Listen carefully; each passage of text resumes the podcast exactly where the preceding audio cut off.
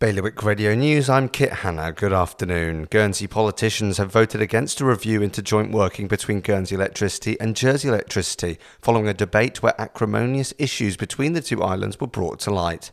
Meanwhile, Jersey police have apologised for unintentionally causing upset to the family of a 31 year old killed in a crash, following a claim from his father that they were kept in the dark during the investigation.